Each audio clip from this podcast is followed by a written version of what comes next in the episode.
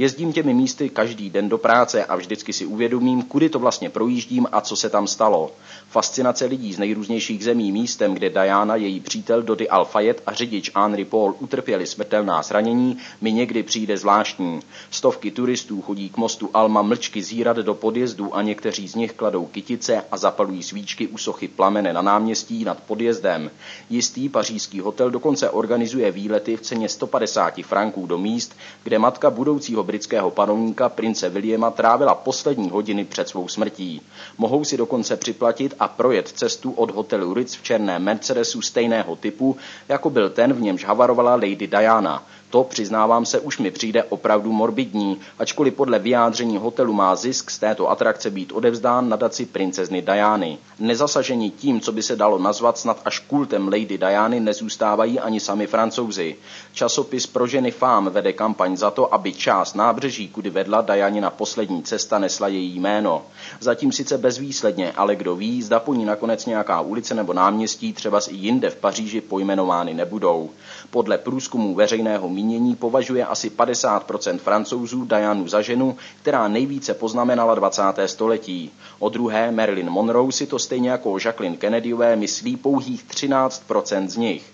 Její tvář se také s blížícím se výročím jejího úmrtí s novou intenzitou objevila na stránkách novin a časopisů a v tomto týdnu snad není večera, aby o ní na nějakém televizním kanálu neběžel dokument či jiný pořad. O publicitu má postaráno i soudce RV Stefan vyšetřující okolnosti nehody. Když v tomto týdnu prokuratura oznámila, že by vyšetřování mělo skončit do konce října, stalo se to jednou z hlavních zpráv, stejně jako třeba výslech bodyguarda Trevora Ree Jonese, který jako jediný nehodu přežil, či ředitele pařížského hotelu Ritz, v němž Diana před svou smrtí večeřela s Dodym Alfayedem, svým přítelem a synem majitele hotelu. Vyšetřující soudce Stefan se k tisku chová jako profesionál, skoupí na slovo. To ale nebrání vzniku nejrůznějších teorií a spíše je to přiživuje. Spekuluje se o všem možném, od možnosti, že smrt Lady Diany mají na svědomí tajné služby, po vinu záhadného vozu Fiat Uno jeho šlak byl nalezen na Mercedesu a který mu měl vjet do cesty těsně před havárií.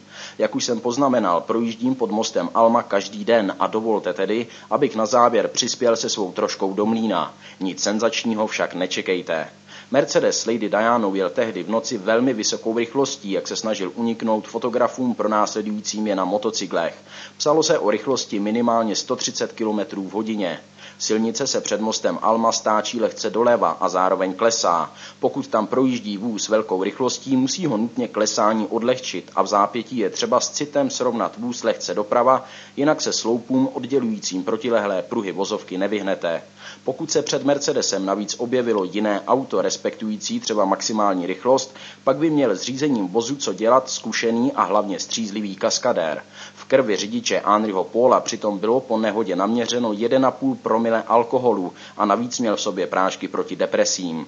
I když jeho rodina a někteří novináři hovoří o možnosti, že jeho krev byla v nemocnici zaměněna, jsem přesvědčen, že na vině nehody byla především velká rychlost vozu a alkohol. Devět fotografů a řidič malého motocyklu, kteří vůz pronásledovali, sice zůstávají ve vyšetřování, ale jejich odpovědnost za nehodu bude podle mého názoru spíše morální než trestní. I když je to možná těžko přijatelné pro miliony lidí, kteří Dianu uctívají, často až v podobném duchu jako panu Marii, byla tak nejspíš příčina její tragické smrti bohužel velmi prozaická až banální. To ovšem nikterak nesnižuje její význam pro nejrůznější charity a především pro její dva syny. Diana Spencerová byla v prvé řadě dobrý člověk, nic víc, nic míň, ale právě takových lidí je největší škoda.